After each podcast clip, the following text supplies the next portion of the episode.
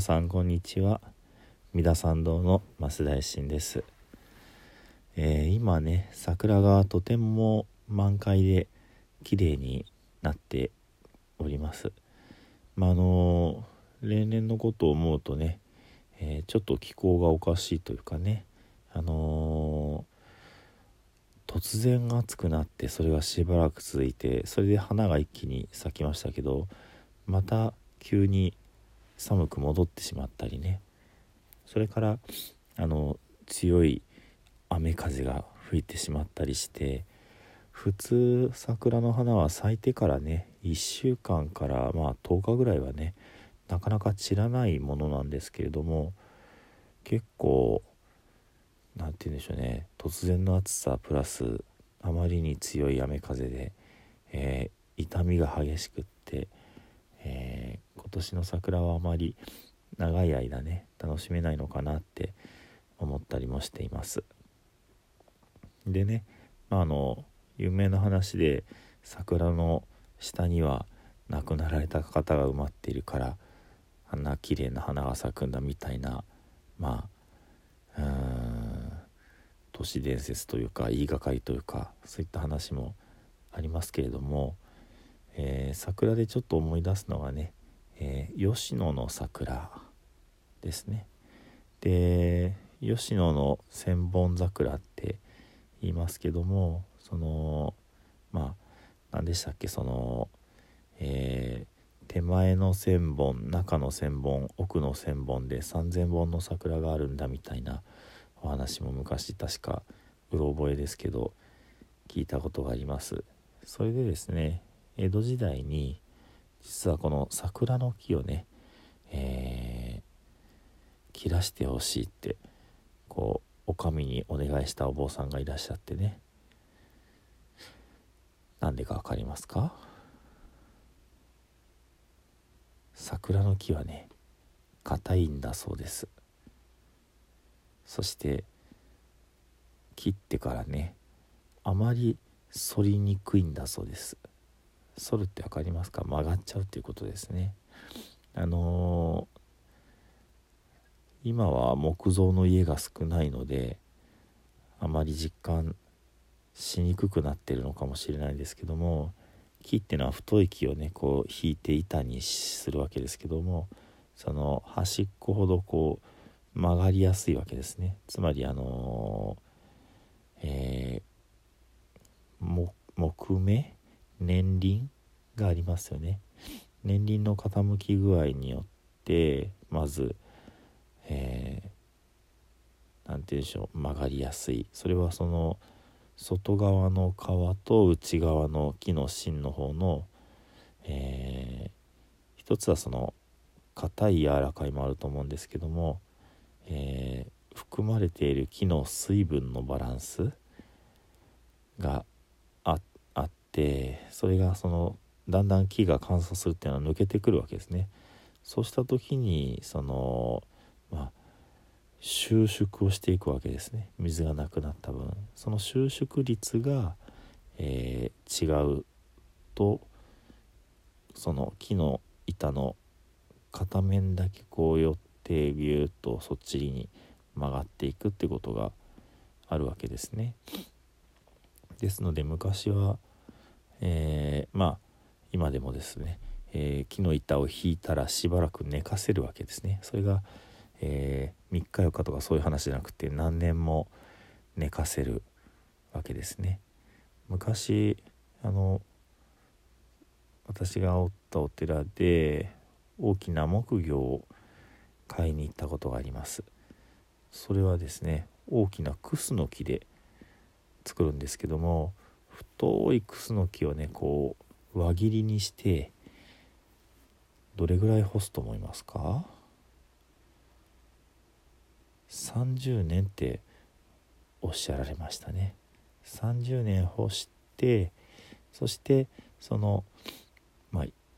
丸々をこう形にしてくり抜いて中身を掘っていくので大きな木の輪切りであっても出来上がる木魚っていうのは当然ながらどうしてもそれよりも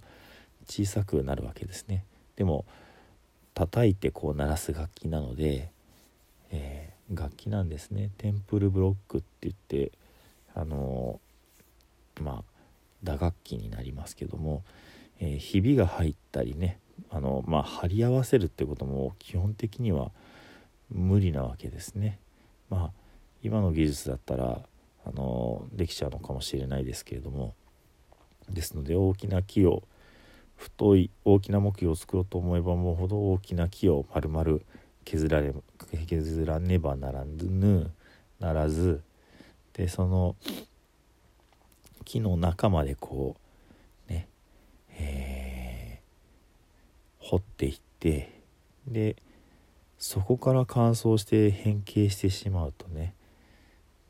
例えばその木魚が鳴る隙間がこう詰まってしまうとね、えー、元も子もないもっと言えばその水分のバランスが悪くてパキッてこう割れて割れひびが入ってしまうとねもうそれだけで綺麗な音ではなくなるので楽器として使えなくなってしまうわけですね。ですので30年もこう乾かすということがあるわけですね。まああの、話がそれましたけども桜の木です。で桜の木が反りにくい硬い木だっていうところでえっと答えはまだ言ってないですよね。何に使うか。これはお経を掘る版木にしたですねで江戸時代にですね、えー、鉄源という鉄の目って書きますけども鉄源というお嬢様がいらっしゃってこの方がその全てのお経の印刷を日本で志されるわけですね。全てのお経まあえー、一応一口に5千4巻ってやりますけど冊数で言うとあのまあ一つのお経の本の中に複数のお経が入るってこともありますので冊数はもっと少ないわけですけども確か2,000数百冊だったかな。えー、大幕版大蔵経と呼ばれるお経ですね。大幕っていうのは京都の宇治にある大幕山満腹寺というお寺のことを指しますこの大幕大幕山満腹寺の達中寺院である宝蔵院というところで今でも実はたくさんの版木を保存してそれだけじゃなくってお経を印刷しておられるそうです昔私が見に行った時にね摺師の方が刷っておられましたよ。えー、表も裏もびっしりとね文字を刻んだお経の版木。これに墨を塗って紙を当ててあのバランでゴシゴシとこう裏から強くこすっていくですね。そういう風な作業でね。でこの大幕版大蔵経を作られた鉄源という和尚様が、えー、その時はねあのあちこちのお寺にはお経がまだ普及していなかったわけです。しかも全てのお経ですからね。大蔵経ってお経の百科事典ですよ。でねとてもこうご苦労なさってね、えー、確かお経この出版事業のためにね皆さんにこうご寄付をお願いしてね回られたんですけども2回、えー、その天災基金が起こってせっかく貯めたお金をその時に困ってる人々のためにってこう手放しておられます。だからとてもこう立派な方ですよね、うん、でそうしてまたあの3度目にその募金を集めてようやくこの事業をなされるわけですね。で西洋だと活版印刷って活字の印刷がありますよね。実は日本のお経でもね活字のものもあるんですよ。でもねアルファベットは26文字ですよ。漢字はね途方もない数があるわけです私たちが今普段使っている常用漢字とかねそこに第2水準第3水準第4水準のその文字っていうのがありますけどお経に出てくる文字はもちろんそんなところでは収まらないのでうん全く読めないなっていうような感じもゴロゴロ出てくるし、えー、今使われてるポピュラーな字でも古い字もあるわけです。そういったまあもう目を細めると真っ黒に見えてしまうようなねそんな文字を、え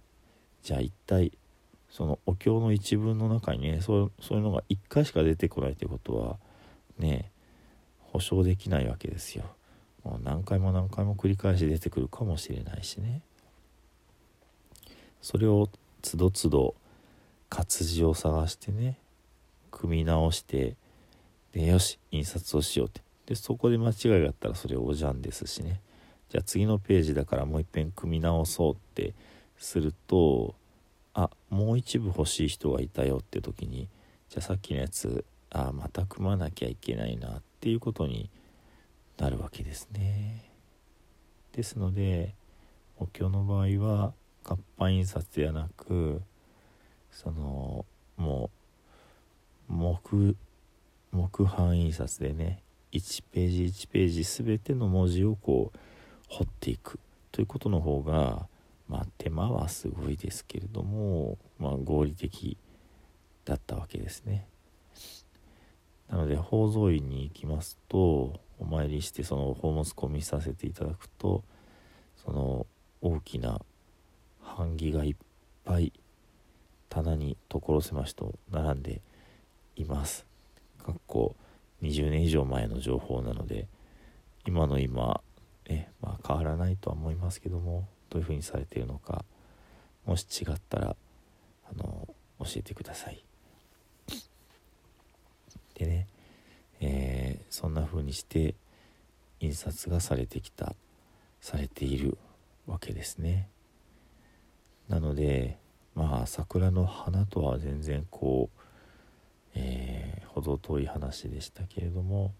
その桜のね、えー、吉野の桜はそもそも切っちゃいけないものだったそうなのでそれを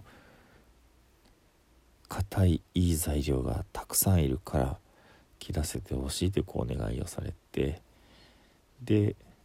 まあご許可が仏教をね広めるためだったらまあ仕方がないっていうような感じでね許可をいただいた。そういうふうな特別な吉野の桜たちが、えー、江戸時代にね全国に広まったお経の、えー、元になっているというお話でした。では最後にね十平の念仏をご一緒にお唱えくださいませ。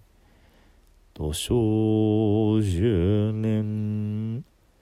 ナムアミダブナムアミダブナムアミダブナムアミダブナムアミダブナムアミダブナムアミダブナムアミダブナムアミダブツナムアミダブ